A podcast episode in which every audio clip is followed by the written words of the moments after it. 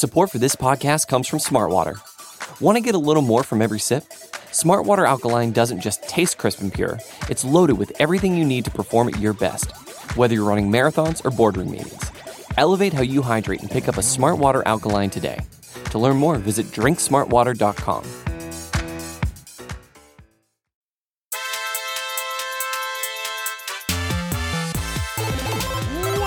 everybody? Thanks for joining us today. My name's Kent Swanson. This is the AP Laboratory. It's the mailbag edition, answering all of your questions. Y'all brought it as usual. A great batch. I'm going to answer them for you right now. And here to help me do that, my dear pals. First, find them on Twitter at Chief in Carolina. Matthew Lane, what is good with you this fine evening? everything. The Chiefs are, you know, we're back to winning football. We got college football season is in the full swing. We almost have all the conferences that matter back. You know, Pac 12's lagging behind a little bit, but things are looking well. no, conferences world. that matter, you're good. Yeah, you say that to Justin Herbert. You say that to the best quarterback in the AFC West, the one that can actually throw the ball downfield. I'm kidding, guys. Did you just? I'm kidding, guys. That was a tweet during the game, you know, because the Craig, edit that out. because Patrick Mahomes, you know, didn't have his best game this past week. Anywho, Craig Stout, the Renaissance man, Hollywood Hop, the Barley Stunner, the nicknames go on, but there's only so much you can do with a guy so famous. How are you doing this evening? I was doing a lot better before that intro, but I'm doing well, you guys. I the Chiefs are doing well. Um, the easy part of the schedule is coming up. We're going to have a lot of fun conversations coming up over the next three weeks. Whether they win or lose, they will be very fun conversations, and and yeah, I'm really looking forward to it. Yeah, we've got some pretty cool stuff coming here on the AP Laboratory that you're going to hear about here in the near future too. So be on the lookout for that. Some pretty cool stuff. But let's answer some questions. And we'll start with a five star review. Just a reminder if you like what's going on on the Arrowhead Pride podcast channel, feel free to leave a five star review. When we see him, we answer your questions. And Bobo5252 did just that. And he said, Hi, guys. Love the pod. Hope all is well. My question Who are your top offensive line prospects? I've been messing around on draft simulators to see what we could get. What about the OT from Minnesota? Would love to hear some feedback. I think offensive line or wide receiver is a must. Also, seeing uh, some nice tight end prospects. What's your thoughts? Oh, that's a, that's a can of worms that Kent doesn't want opened already on this particular I'll podcast. Just sit, I'll just sit back here. You go ahead. Let, let Maddie cook. So, offensive tackle out of Minnesota. I was a little disappointed that he was a late scratch from the game against Michigan. Daniel Faalele is how I like to pronounce his name. I'm not sure if that's correct. However, I really like him. I would like to see him show a little bit more technical improvement. He right now he's a massive 400 pound man that moves like a man that's like 290 pounds. Yeah, that it's wild. It looks that wild. He just needs to look like he can play offensive tackle a little bit. A guy that I really like is Alex Leatherwood. He's playing tackle for Alabama, but I think his best spot's going to be kicking inside to guard at the next level.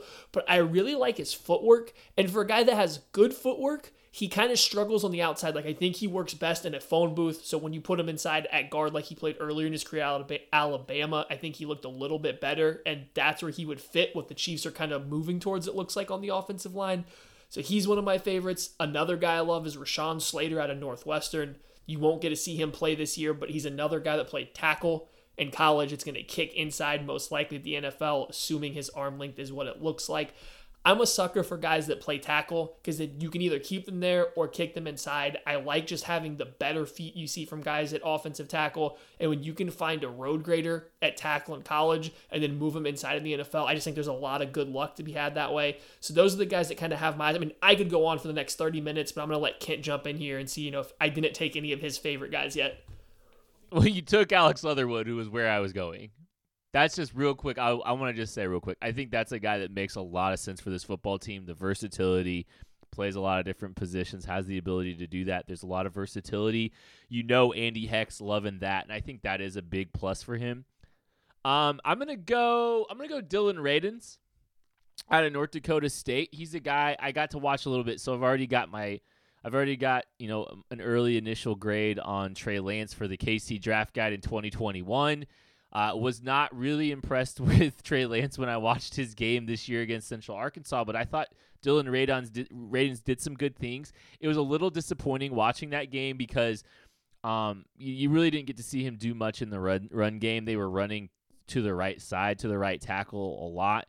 But Dillon Radunz has some outstanding movement skills. I do think he needs to develop some more strength. I think that's going to be a big thing for him moving forward. Um, as he develops as a prospect, he's really got to rework his body, develop more functional strength. But movement skills are outstanding, good feet. Um, I think there's a lot of tools to work with. I don't first round, end of first round. That that might be the kind of range that you look at a guy like that potentially. We'll look at his final grade, but I think that's where you could potentially see him. So that's a guy to keep an eye on for sure. And let's uh, complete the full circle. Let's get some center prospects. You know, Josh Myers out of Ohio State. He's a guy I don't think that does anything excellent, but he does everything solid. Like he's a quality football player. He's going to play in the NFL for a long time. A guy that I feel similar, but you could have him later in the draft is Jimmy Morrissey out of Pittsburgh. I'm trying to stick away from the guys that are super athletes that we've looked at in the past for the Chiefs just because I don't know if they want guys that are super thin, that are made to do all their blocking in space. I feel like they want a little bit more of a stout presence up the middle. So I'm trying to adjust what I'm looking for a little bit in some of these interior guys. But I figured, you know, we talked about some offensive tackles kicking in. Radunz sh- should be able to play offensive tackle completely at the NFL level. So if I as well, we might as well round it out and get you some center prospects to keep your eyes out for too we're on it this year, fellas. Uh, I'm I. Uh, this is just thinking out loud on, and this is terrible podcasting, but I've th- I've thought about maybe doing a draft show during the bye week. Let's just leave it at that. That might be a fun little thing to do. Maddie just smiled weirdly. The way you should you should see this. It's it's terrifying. AP Nerd Squad at gmail.com. If you uh, if you don't have a Twitter account, you want to ask your questions on the podcast. AP Nerd Squad at gmail.com is where you can do that. Grayson Jaspers did that, asks, What specifically did you see from Turk Wharton? Do you think he can stay consistent? Love the podcast, guys. Thanks for getting me through this snowy Monday. Thank you, Grayson. I like what I, this is probably the best game that I saw out of Turk Wharton. I think he was the most consistent here. I mean, I think he's probably had some maybe some flashier plays, but I feel like he did a pretty good job trying to stay gap sound, the Broncos were hurting the Chiefs a lot with counter runs. That's what, all those runs off the right tackle that everybody saw that were big gains. They, so many of them were counter runs that was just taking advantage of the Chiefs linebackers a little bit and just catching that backside defensive end creeping forward a little too far. But Wharton made a couple nice plays against the run throughout the game. He had a couple nice pass rush reps. I do think it's going to be sustainable. I don't know where the ultimate ceiling is because he is a relatively short, not very long defensive tackle. I don't think he has the kind of athleticism and frame that translates to play any kind of defensive end. So he's a guy that's always going to be a little bit more of a sub package interior defensive lineman that you're using to shoot gaps, maybe provide a little bit of a pass rush presence. But I'll tell you this what so far this season, I like what I've seen from Turk Wharton more than anything I saw from Khalen Saunders last year or this year. I think that he has been a more productive player in the exact same mold. So that's good news, at least on the Turk Wharton front. I don't know how you're going to use both of those guys long term, though, because they both kind of fill the same role. It's going to be interesting to see how those snaps work their way out as Saunders gets healthy again. I tweeted out this week, you know, good ath- good athleticism and outstanding effort. Like that gives you a chance in this league, and I think Tershawn Wharton has that. To Maddie's point, there's not much more you're going to be able to put on that guy's frame. I mean, he's maxed out probably there, but good athlete for his size, outstanding effort, and you know, I, I think they can still get enough out of him that he's a solid rotational piece moving forward. Some people are really optimistic that he's more than that, and I think that's real lofty for him. Um, I saw some people in my mentions, and not to just try to, you know, be a, a wet blanket, but I, I don't know about anything more than just a solid rotational piece. John Eddy emailed in if he keeps progressing at his current rate, what are the chances that Bill Gay is the leading tackler in the Super Bowl this year?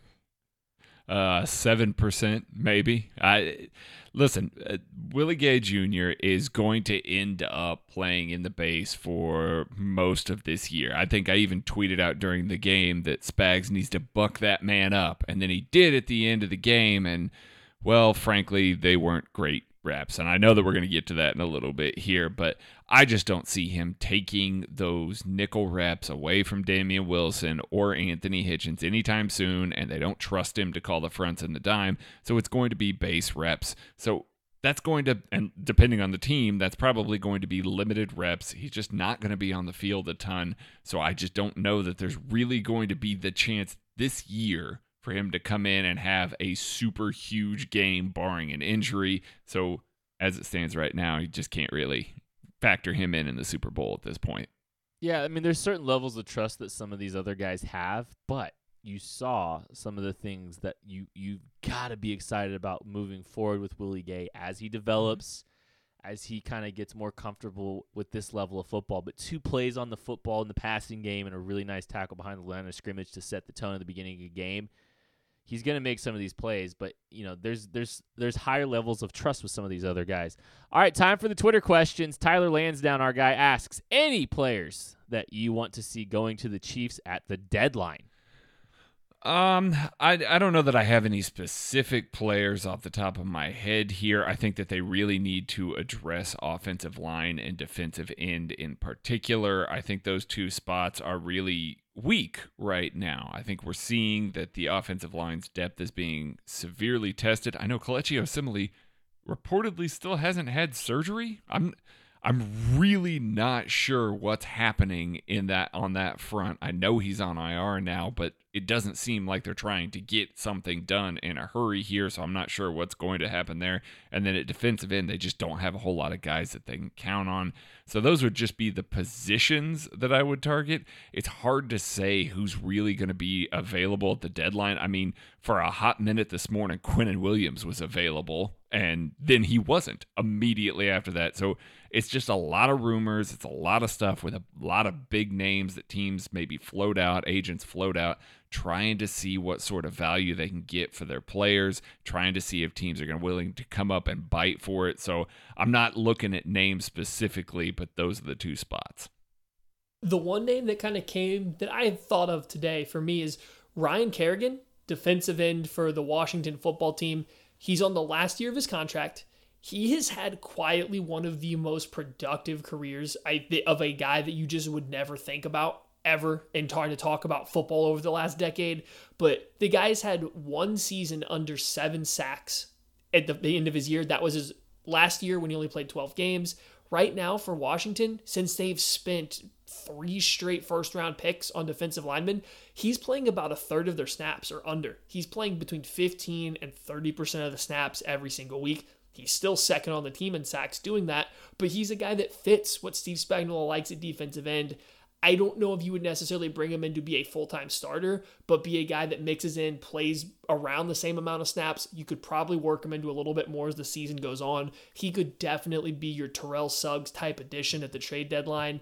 And I think the Chiefs desperately need another pass rusher across from Frank Clark. Tanoh Kpassagnon, Alex Okafor when he's healthy, Mike Danna when he comes back. These guys are solid defensive ends, but I don't think any of them are really threatening pass rushers whatsoever.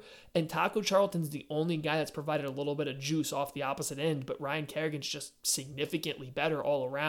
So he's the one guy, if I could just make a real offer to, I would be calling up Washington, convincing them that Kyle Allen isn't their future and they need more draft picks to go get a quarterback on the draft so you could steal Ryan Kerrigan, who barely plays from them we get a lot of questions. We've gotten a lot of questions last three weeks about potential trade deadlines, and I know it's a really fun topic and it's a really sexy topic. Um, on the offensive line, I don't think that you're going to see them make a move. I would be kind of surprised by that. I do think they'll wind up adding somebody at some point here. And maybe it's one of these guys that's coming out back from an injury. But you look at Stefen Wisniewski, he was a late late addition. I think there'll be something that pops up opportunity wise to go grab an offensive lineman at some point then along the interior. And that seems to be an easier way to address that. Um, you know, Maddie was kind of like laying out a bunch of different defensive end prospects, and there's a lot of guys out there that you know you're kind of throwing out there on some bad football teams, but contractually, it just it, it's like Whitney Mercilus is one guy we were talking about earlier, and it's just like his contract runs through 2024. There's an easy out after 2022, but that's two years on kind of a rotational pass rush type player for this football team. Weed Mouse asks, How did Willie Gay look in his garbage time nickel reps? All the hyped plays I've seen look like they were in base. This is a great question. He looked athletic. Um, I don't know if I have a ton more positivity to say about it because I think if you just watch the final offensive series for the Denver Broncos, you will see Willie Gay get coverage rep after coverage rep, and I think you very clearly see why he's not getting them currently. He's a guy, and this goes for when he's in the base personnel too, like when he's defending the run. He's a guy when you have to start working through multiple reads. So when he's having to read two things at the same time, whether it's run keys, offensive line, you know, run pass key from where their pad level is, or in this case for coverage, when he's having to read a wide receiver's route stem and the quarterback's eyes, he kind of struggles to get through them at the same time. He looks at one, then the other, then back to it. So there's multiple times where he's responsible for the first wide receiver to break out or to go to the flat that he is extremely late if getting out there at all, just because he sees the receiver come off the line of scrimmage, he sees them release, then his eyes fixate on the quarterback for a little bit before he flips back to the receiver. He looks athletic going out there to cover that ground, but if teams were really able to play the short game and he was out there on the field full time, I really do think you'd see some teams take advantage of him with tight ends and running backs just because there's still a learning curve in order to get him to understand Steve Spagnuolo's kind of zone match system. He's very clearly comfortable dropping into spot drop zones. He has very good zone awareness and spatial awareness. He just isn't on top of reading where wide receivers' route's going to take them and then how the quarterback's trying to look him off because a quarterback can do what a quarterback is a complete puppet master with Willie Gay with their eyes right now. And I think that's one of the big things that's kept him off the field up until this point. Kenny with the YYK asks, do, do y'all think this team is better than last year's. um, I think the ceiling of this football team is better than last year's, and the reason I say that is because I think the defense is a lot farther along than they were this time last year. Um, this is the second year in Steve Spagnuolo's defense, so you have another, you know, just a, a lot more familiarity with what they're doing. I think you have more talent um, in the secondary, uh, especially when a guy like L'Jarius Sneed gets back into the mix. So I think they're farther along defensively and you know the ceiling of this offense. Now, you haven't seen, you know, the full reveal of this thing. You haven't seen a ton of high moments from this offensive football team. But if you think about this time last year, I think we'd aired the grievances twice already, at least. So it's kind of weird to contrast, you know, both of these football teams. But I do think that they're farther along, and I that and because of that, I think you know, I think there's more. Uh, the the the pieces will get there. I, I think I know, and partially this is because of last year's football team. I think uh, the pieces will come together in their in, in their entirety. I think the defense is farther along now, and I think there's more places for it to go than last year. I'm with Kent here. If you compare the teams kind of where they are right now at the same point in the season from this year to last year, I mean, obviously you had the Patrick Mahomes injury, but even without that, I think these teams a little bit better. I think they're more well rounded. The defense is already starting to gel. Last year, it took until late in the regular season and then into the playoffs for the offense to really hit its stride and look dominant. We haven't hit that point so far this season, but I mean, you just have to have faith that Andy Reid, Patrick Mahomes, and this offense, when they need to, they're going to be able to turn it on and get all things clicking just like they did last year. So, I mean, I would say if you were looking at this exact point last year and this year, I have higher expectations for this team in terms of how they're going to perform going into the playoffs. It's just hard because last year's team played so well through the playoffs. There was very few blemishes outside of slow starts, but once you got past the first, you know, two drives of every single game in the playoffs, the team was pretty much lights out at all times. It's going to be hard to match that, but like Kent said, the ceiling for this team might be higher just because the defense is gelling a lot better early on. Listen, the only stinker that this team is laid right now is against the Raiders, and that looks to be an anomaly based on what we've seen out of the Chiefs' defense so far this season. I just think that this team is significantly better through the first eight weeks of the season here. I'm going to go ahead and count that Jets game as a win I think that they are just a better football team through the first eight weeks than they were last year. And almost all of it has to do with Spagnuolo having his scheme, having the foundation, and being able to feel like he can toy with things on the fly a little bit. So, yeah, this year's team is better. that doesn't mean we can't acknowledge that there are mistakes with this football team.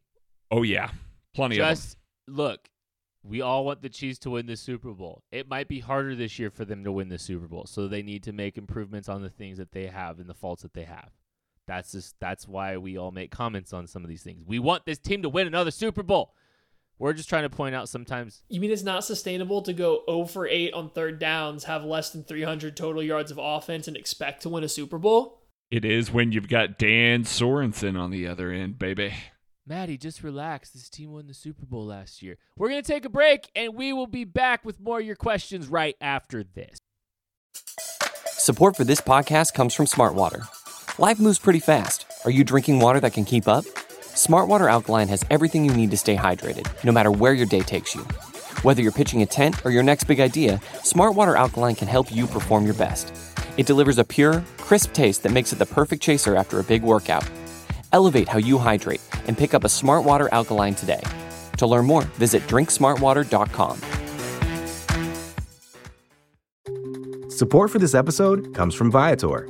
Sure, a good souvenir is always fun, but it's the experiences that people love the most about traveling. When you get back home, that t shirt might fade and that snow globe might break, but it's those once in a lifetime memories that will last.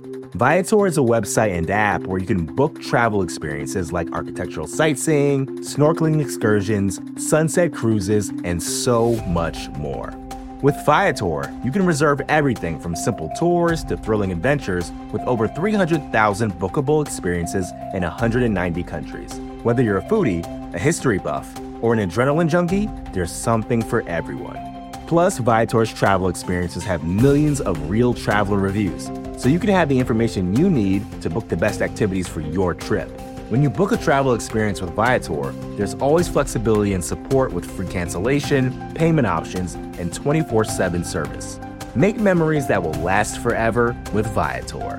Download the Viator app now and use code Viator10 for 10% off your first booking in the app. One app, over 300,000 travel experiences you'll remember. Do more with Viator.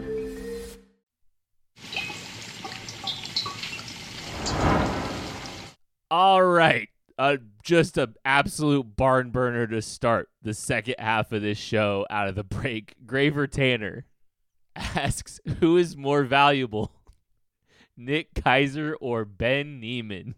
I feel like it should be illegal to phrase this question in the manner that it's phrased. I'm gonna go with Nick Keizer because the only time he's a major detriment is like when you actively throw him the football. And like I understand you can't not just throw him the football if he's wide open you design plays for him when he's left wide open, so on and so forth. But like I can control when Nick Keizer gets the ball thrown to him a lot better than I can control when Ben Niemann has the ball thrown to him or a player near him. Because when he's on the field, it seems to be like 93% of the time, the offense just says our play call is going at that guy. And it works most of the time.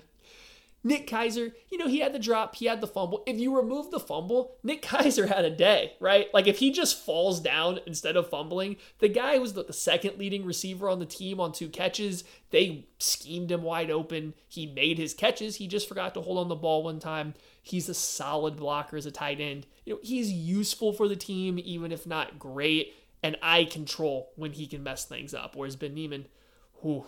Yeah, that 93% of the time that the offense targets him, it works 90% of the time. It, it's really rough. Um, yeah, I think it's Keizer for me as well, as much as I want to go with Ben Niemann here. But frankly, this is these are the two spots that Chiefs fans just love to sit and watch fall apart in front of their eyes. The tight end two spot has been a problem for years and years and years. Demetrius Harris was great. Lo- I listen, Demetrius Harris dropped plenty of balls and people disliked him too. Since Derrick Johnson started falling apart, the Chiefs haven't really had a linebacker that they've been able to hang their hat on that could cover either, and it's just been a problem. So both of these spots are just where Chiefs fans love to hate. But yeah, because like Maddie said, I can control when Nick Keizer gets the ball. Andy's a better blocker on special teams than Ben Niemann is, so I'm going to go with the guy that can spring Byron Pringle for a 102 yard touchdown run. And just like that, we lost all of our listeners from Iowa. Apologies. It's, I mean, I don't even want to try to pick the fun. I just want to say the funny thing is there's four tight ends on this roster, and Nick Keizer is tight end two. Explain that to me. Because he probably should be tied into. Ricky Seals Jones, if if Ricky Seals Jones survives some of these IR returns, I'm gonna be upset. I'm sorry.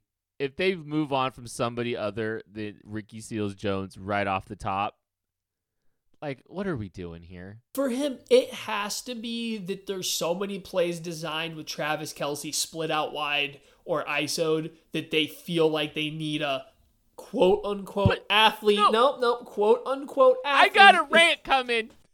Look, hold on. I I've got this question. Well, if if Travis Kelce goes down, then then Ricky Seals Jones could step in. Travis Kelce turns. He makes cuts. Ricky Seals Jones. It takes a if he if he had to run a dig, if if he had to run a dig 2 weeks ago, he'd still be trying to get out of his break. He tried to turn himself into a tight end from a big receiver and wound up just sapping any ability to change direction. We joke about DK Metcalf's ability to change direction. DK looks like Tyreek Hill changing direction compared to to to Rick Seals Jones. I don't disagree with you.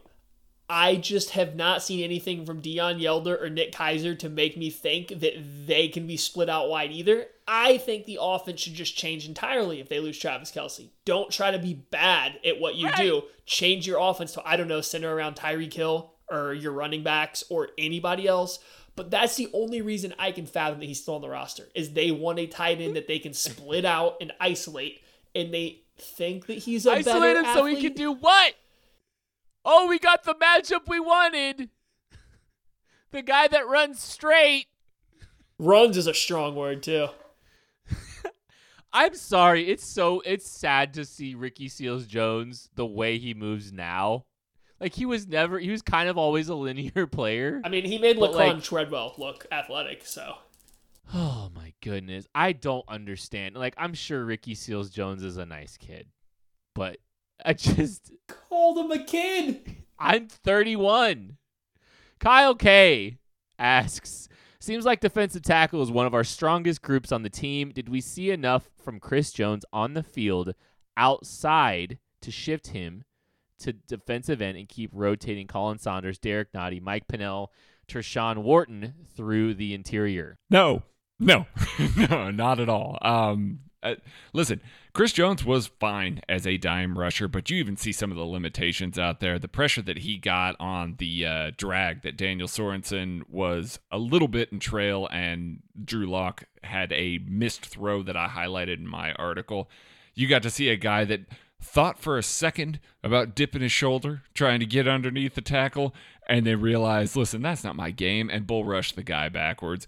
He is fine in limited reps in the dime out there. Steve Spagnuolo didn't even put him as a base defensive end, and that's where they were getting torched. That's where they were getting beat. The absolute worst was on the ground. Those cutbacks that Phillip Lindsay was hitting, making Damoni Harris and Tanoh Kpassagnon just look bad on a lot of those cutbacks. They didn't even think for a second about putting Chris Jones out there in that position and trying to ask him to hold the backside edge. I don't think that they really trust him in the run game. We saw that against Tennessee in the regular season last year, and that was due to emergency.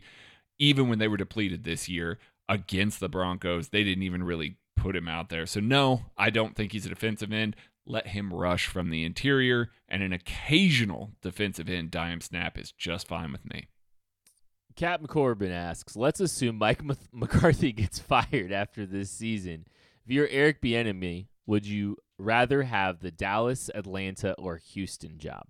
Well, I think the most common answer here would probably be Houston to work with Deshaun Watson, but uh, give me the better quarterback. I would go to Dallas and use Dak Prescott and Michael Gallup. I'm bringing him back. We can get rid of Cooper, whoever wants him can come have him. We're going to run this offense through the best quarterback of this bunch and Dak Prescott. And we're throwing the ball to Gallup and CeeDee Lamb, and we're just going to continue to score 8 billion points. Well, you know, we'll worry about defense eventually. He's been in Kansas City. He knows how bad defense works. But yeah, I would take the Dallas job just based on the pieces that they have. You get in there as Eric Bieniemy and you make it well known that you want Dak Prescott to be your guy going forward. You're not dealing with any of the nonsense.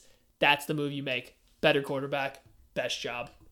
Dude, Maddie very vehemently made it clear what he was saying there because he repeated it like four times. And me and Craig's jaws are just dropping. it's give me the better quarterback. Matt Ryan. I'm just kidding. Dallas too? Matt Ryan. No. Deshaun Watson. I'm riding with Deshaun Watson still. Look, I Maddie Maddie is the lowest on Deshaun Watson of all of us. And, and some of his points are valid. He's kind of been a YOLO ball guy in his career. I also think that Deshaun Watson is a more creative player than Dak Prescott. Maybe Dak is a little bit more consistent in some areas. I think Deshaun is more creative. I think Deshaun I think both are great leaders. Don't get me wrong. I want to ride or die with Deshaun. I think Deshaun and Eric Bieniemy together is a really good dynamic. Imagine Eric Bieniemy and Jerry Jones. I think that would be a terrible situation for Eric Bieniemy because Jerry Jones is the worst. I think he's just he's a dumpster fire. The only thing that we can all agree on is that it's not Atlanta because ain't nobody want to go there with Matt Ryan and that massive contract that you can't get out from under from a long, long time. Okay, Matt's about to dunk on me. Are we sure Bieniemy would get along better with Houston's upper management than he would with Jerry Jones? I think Houston's having a come to Jesus moment and having moments of honesty and understanding that w- the way they tried to do it with with Bill O'Brien is just a giant mistake. I think that I think there will be changes made and I think it'll be for the positive. Dak Prescott used to run five miles to practice in college, do practice, be the leader, run five miles home, and he did it because he would pick up guys along the way that didn't have a way to get there, like walk ons and guys like that that couldn't get to practice via their own car or anything. Don't tell me about riding or dying with Deshaun Watson when I got Dak Prescott in my back pocket. Finally, how are you rebuilding the Houston Texans? What's your plan if you're Eric Bieniemy to draft people in the 100s for the next 18 years? That's fair. That's a fair point. But also, Eric Bieniemy is not really going to have that much say in the draft because Jerry Jones is going to get on all the websites and read everybody's input and just take whoever draft quit Twitter thinks is awesome because that's what he does every CeeDee single Lamb. year. That worked that time.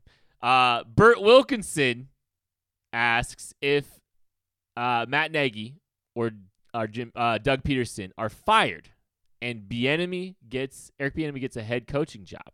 Would you rather have Mike Mike Kafka or the or Nagy Pederson be the offensive coordinator next year? Mike Kafka. I believe Mike Kafka is already I think he's got some love he's gotten some raises here recently. Kafka and Patrick Mahomes are kind of attached at the hip here right now. You got to understand, Kafka was a, a more or less his personal quarterback coach his rookie year. There was some things that Matt Nagy had to do, uh, you know, to try to you know win football games with Alex Smith. Kafka and Mahomes have kind of been, you know, guys that have kind of been just attached at the hip. I think Kafka.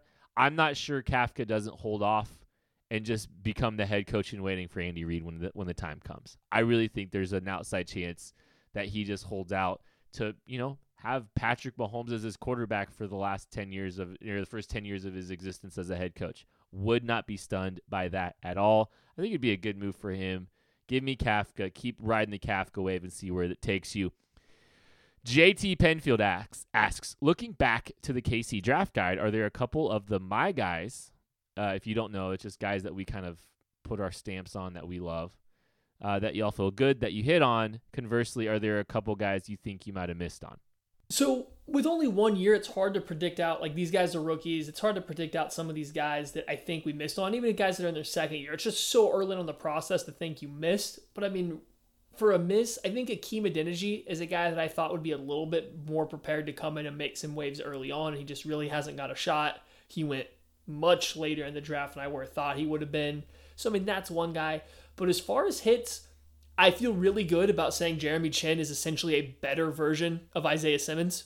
I think that's played out really well so far. I think he's actually been a linebacker. He's looked better. So I mean, that's one. And then the other one that I mean, there's a couple. I feel like I did pretty good this last year predicting my guys, but I also took some guys at the top end of the draft. But Yetur Gross Matos, I had a first round grade on. I don't I know a lot of people weren't near as high on him as, you know, that was, but when he's got some reps, he's looked really good here in the NFL early on. So like he's a guy that not everybody loved that I thought was worthy of a high pick in the draft, and it's looked good so far to start. And I think his ceiling's only going up.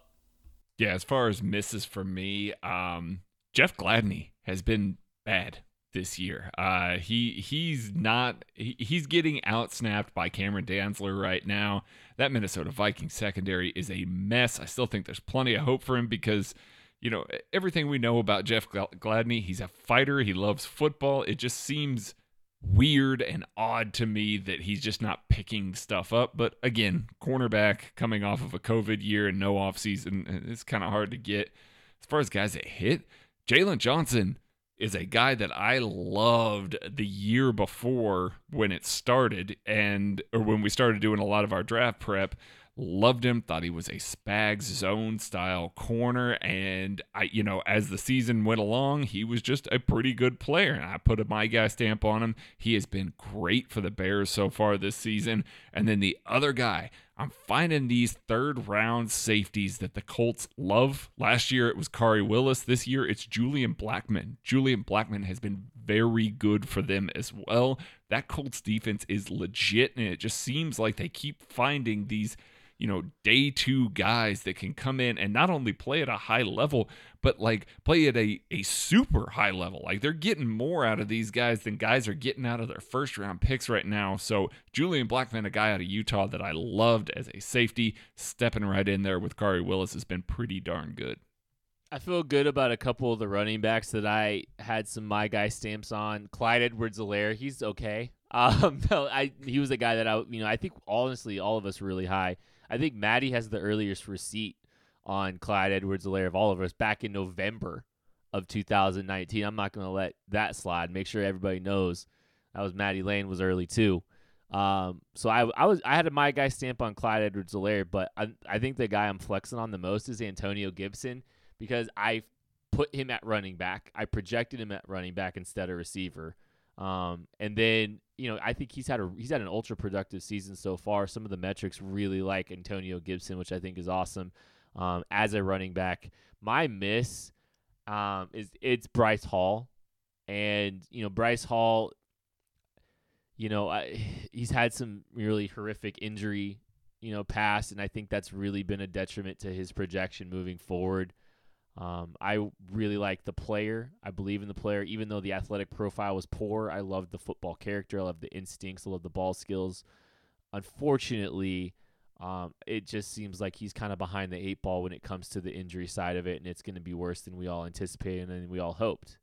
Um, you know, we kind of, you know, we, we try not to take injuries into account too much when we're trying to do our evaluations in the KC draft guide because that's one of the things that's really behind a veil um, when it comes to kind of evaluating players.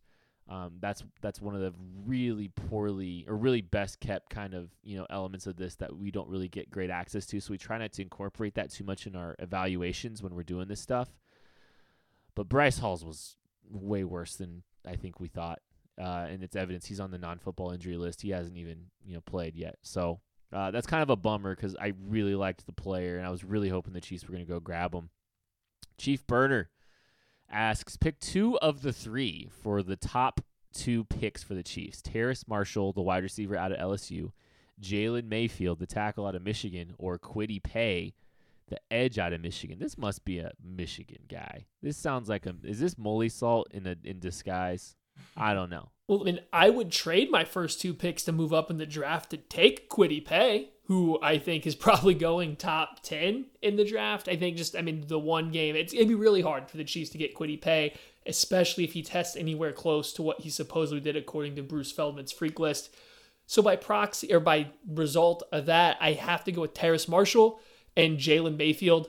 I don't love Mayfield for the Chiefs. I think he's the kind of guy that they would look at and before a super athletic guy that really struggles with his core strength, his play strength, much more of a mover in space, trying to refine his technique than he is a stout, kind of powerful player. I just think they're moving away from that a little bit.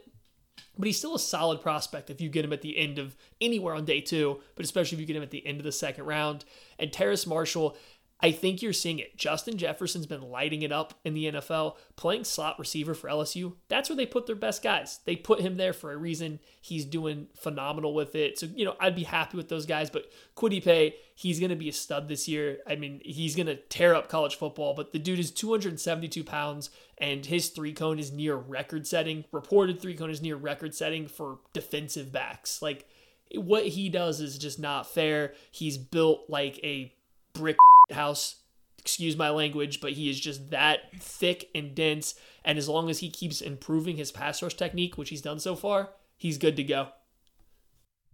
Darren D. Piggott asks, "What would you give up for J.J. Watt, and could the Chiefs take his tap cap hit this year?" Uh, the Chiefs could take his cap hit if they really wanted to. It wouldn't require too much to move around, but honestly, guys, JJ Watt is having one of the worst seasons he's had in a little while. I, I, just think that he's slowing down a little bit, that injuries bothering him. Yes, he is very dissatisfied and playing on a bad football team, but as fun as it would be to go out there and say, hey, Houston, you need picks here's a second round pick, give us 31 year old JJ Watt. I just don't know how much they'd be able to get out of him. I think it would be kind of a one year deal because you don't want to pay his roughly $17.5 million cap hit next year alongside Chris Jones and Frank Clark's cap hits. That's just a lot of money in the defensive line in a year that the cap is probably going to go down a little bit. I don't think that that's a that's a wise move to do here when he's just not showing the same production that he has in the past. Molly Salt. Speaking of Molly Salt, uh, is Byron Pringle next year, next season, Sammy Watkins' replacement? I don't think so, and I think Sammy Watkins could replace Sammy in some capacity. I believe the Chiefs will find a way to invest in that ex wide receiver. It might be Sammy Watkins again, frankly. Maybe they can come to an agreement with Sammy.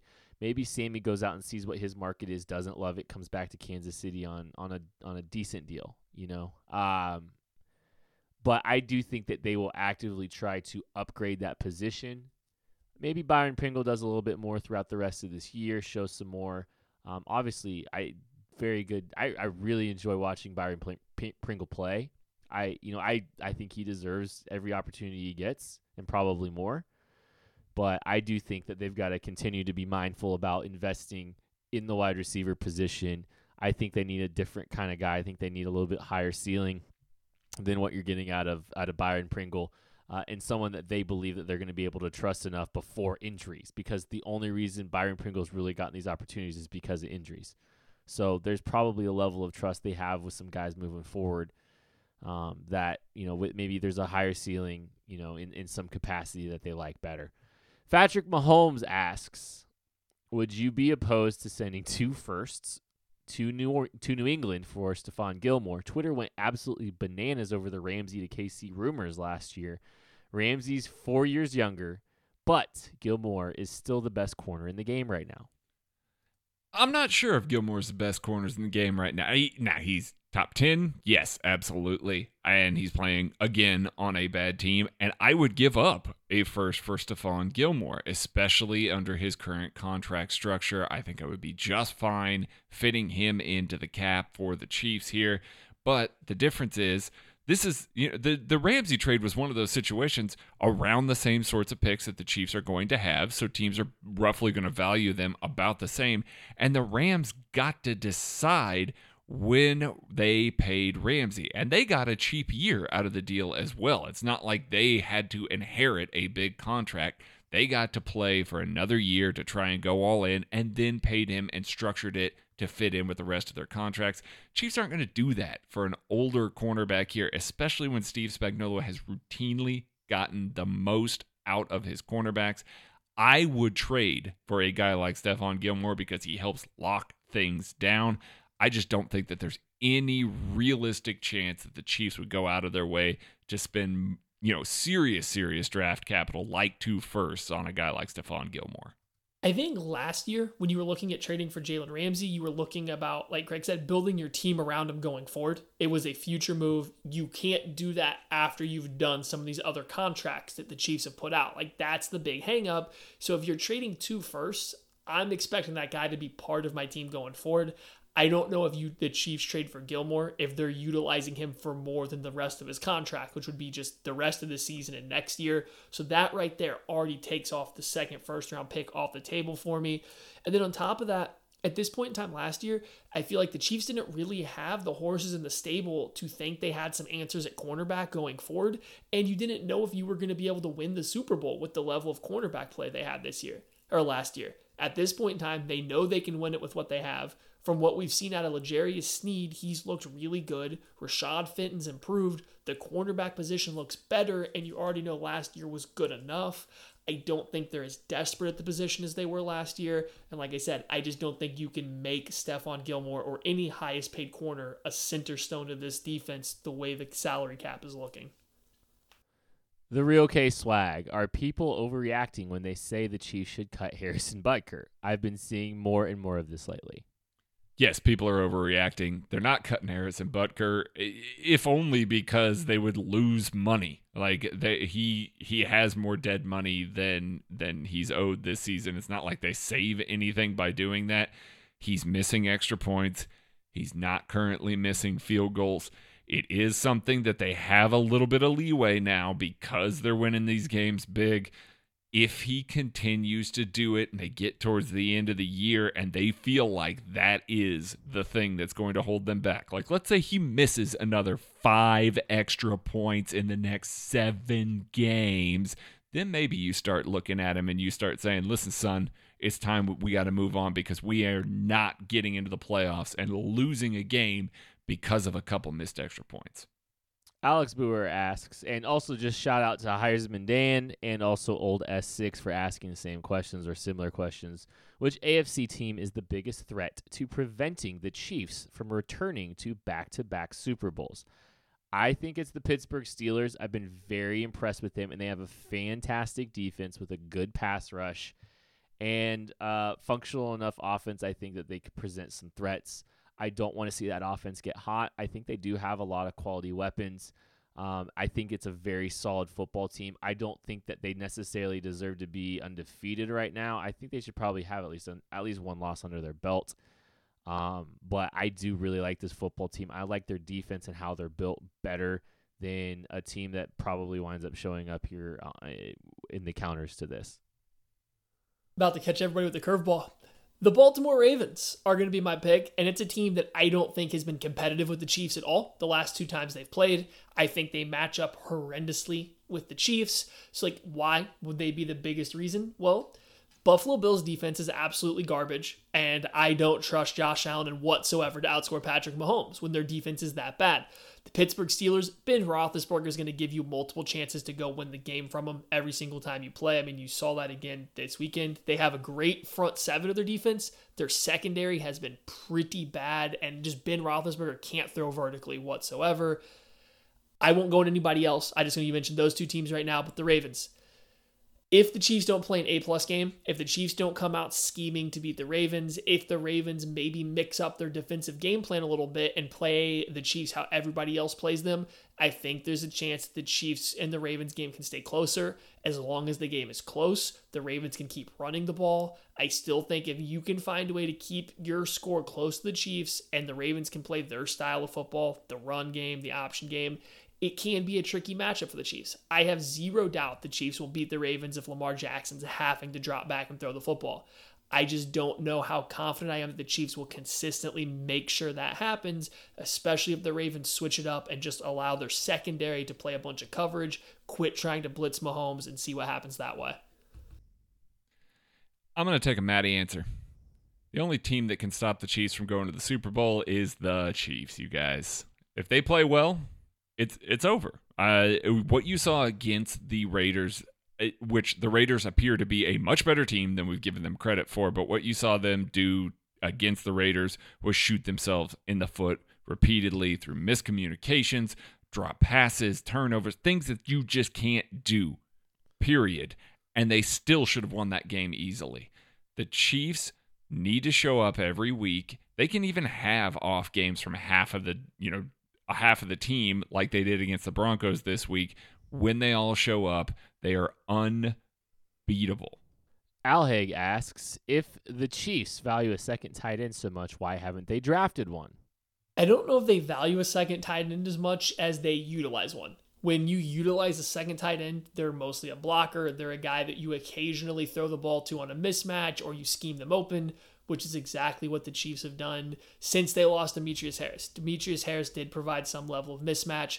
They haven't gone out after a guy like that since then. Your tight end two gets schemed open plays and is a blocker that's a player you should be able to pick up as an undrafted free agent every single year. There's countless of guys like that in the NFL.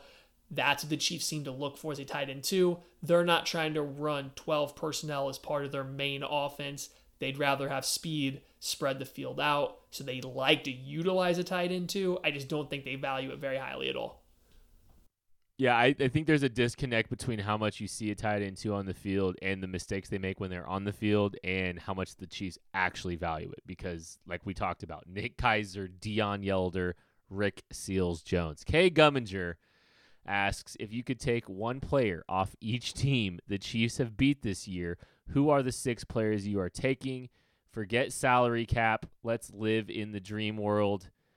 Uh, so, uh, there's six wins, just so everybody knows Texans, Chargers, Ravens, Patriots, Bills, and Broncos.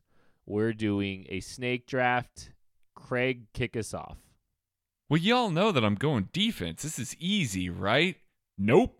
I'm not going defense. I'm taking Stefon Diggs off of the Buffalo Bills, and I'm putting him in this offense, and he's going to be my X receiver, and this offense is going to click he is going to challenge all areas of the field, and you get to line him up opposite Tyreek Hill. Guys, Patrick Mahomes scores 40 a game easily every single game if he's got Stefon Diggs and Tyreek Hill on the field. I'm going with Diggs. And Maddie looks mad. Maddie looks upset here. Oh, Stefon Diggs was my first pick here, too. I think that Stefon Diggs is an absolute elite wide receiver, and putting him on the Chiefs would be absolutely unfair. So he would have been my first pick. So I have to audible. I'm going to take Lamar Jackson. And going back to the question that we just had before who stands in the way of the Chiefs going to the Super Bowl? Baltimore Ravens. Guess how they can't stop the Chiefs from going to the Super Bowl? If they don't have Lamar Jackson. And the Chiefs could use wide receiver help. So, you know, slide Jackson out there and we're good to go. You're the worst. like just the worst. Like in every facet. Uh, I'll go with the. I'm. We're doing a little snake draft here, so I'm going last, and then I'm going again. I'm gonna take Stephon Gilmore off of the New England Patriots, and it sounds like he might be available for trade. But I mean, very obviously, uh, cornerback help as much as much as this as as much success as this team has had without really investing significantly in the cornerback position. I think Stephon Gilmore is like is it's a great move here. Um, I'm gonna take who I thought that Maddie was going to take before the show. We decided to do this this completely blind. I just I guess that Maddie was gonna take this guy, and this was gonna kind of be a Maddie answer. I'm taking Derwin James from the Chargers because it's it's Maddie's favorite player, and it's not a move for 2020, but it's a move for the future. And Maddie gets one of the best safeties in football and one of his favorite players. Maddie, who you got next? I'm upset that we didn't get Joe Thuney. Actually, that that hurts me to my very core. And now I'm torn because I'm not touching the Texans with the 10 foot pole. That that's a dumpster fire. Um, so when I'm looking at the Broncos, I'm either taking, you know, since I can't take Thuney, I'm either taking Dalton Risner, who's been a lot better in the NFL than I thought he would be. He's actually a very good interior offensive lineman. Or I'm taking Alexander Johnson, linebacker on the other side of the ball, who would actually provide a playmaking, smart, intelligent, ready to play right now linebacker We've added oh, two people on each side, so I don't know which way to go with this. I'm going to make it easy on Craig. I'll take Dalton Risner. I'll leave him somebody to take from the Texans. So we'll take Dalton Risner. We'll shore up one of those interior offensive line spots, get a quality offensive lineman to, you know, hopefully protect Patrick Mahomes a little bit better. You guys don't understand what just happened. Just like in some of your fantasy drafts where you sit there and you take a player and you think, man, really wanted that other guy, and then that other guy falls all the way down to you. My man Brennan Scarlett's coming over to the Chief from the Texans. He's coming in. He's going to play the Sam so that Willie Gay Jr. has to play the Will. They are going to put him in that spot. They're going to make him play there. We're moving on from Damien Wilson just so Willie Gay can get on the field. This benefits me greatly, and I get my Sam, Brennan Scarlett. That is the deepest reference in the history of this show. That's year one, right? Year year two, something oh like that. Oh my, yeah, it's so good. It was right after Spags was hired. Yep. Oh my goodness. JJ Watt's What left on a a deep- platter, and this man takes Brennan Scarlett. hey, look. I don't. I'm not The knocking. it. brand is strong. The I, brand I'm is strong. not. I'm fine with not having to hear a JJ Watt press conference. JT or LT Navratil asks In high school, they had a rule where if you had a 35 point lead, they kept the clock running. Do you guys think they should implement that rule specifically for this week to save the lives and sanity of as many Jets fans as possible? We will be previewing Chiefs Jets. Please listen, even though it's going to be a blowout, and we all know it. And we're all going to pick blowouts because we can all big pick blowouts and still pick them to cover, the Jets to cover somehow. Uh, we'll be talking about the Jets Chiefs game later this week. Thank you all so much for listening to the AP Laboratory Mailbag. Be sure to check out everything on the AP Podcast channel. We'll catch you later.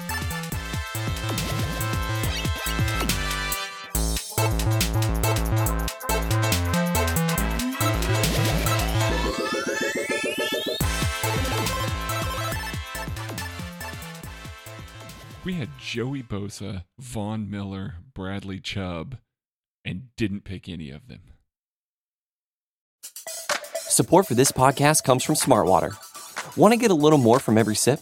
Smartwater Alkaline doesn't just taste crisp and pure, it's loaded with everything you need to perform at your best, whether you're running marathons or boardroom meetings. Elevate how you hydrate and pick up a Smartwater Alkaline today. To learn more, visit drinksmartwater.com. Support for this podcast comes from Smartwater. Want to get a little more from every sip? Smartwater Alkaline doesn't just taste crisp and pure, it's loaded with everything you need to perform at your best, whether you're running marathons or boardroom meetings. Elevate how you hydrate and pick up a Smartwater Alkaline today. To learn more, visit drinksmartwater.com.